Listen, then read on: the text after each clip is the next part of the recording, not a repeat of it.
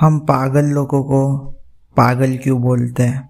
Just because they are different from us या उनका दुनिया को देखने का नज़रिया अलग है, उनकी अपनी लैंग्वेज अलग है, उनका बॉडी शेप फेस स्ट्रक्चर और बहुत कुछ डिफरेंट है नॉर्मल पर्सन से उन लोगों को जस्टिस मिलना चाहिए आई थिंक क्योंकि वो लोग अलग है, इसलिए हम उन्हें अलग नहीं कर सकते।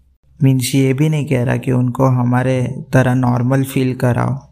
बट उनकी भी एक अलग दुनिया है, उनकी बात हमें सुननी चाहिए। उनको इंसल्ट नहीं करना चाहिए। तो ये सब जो बेसिक मैनर्स है ना, वो आप सभी को याद रखने चाहिए।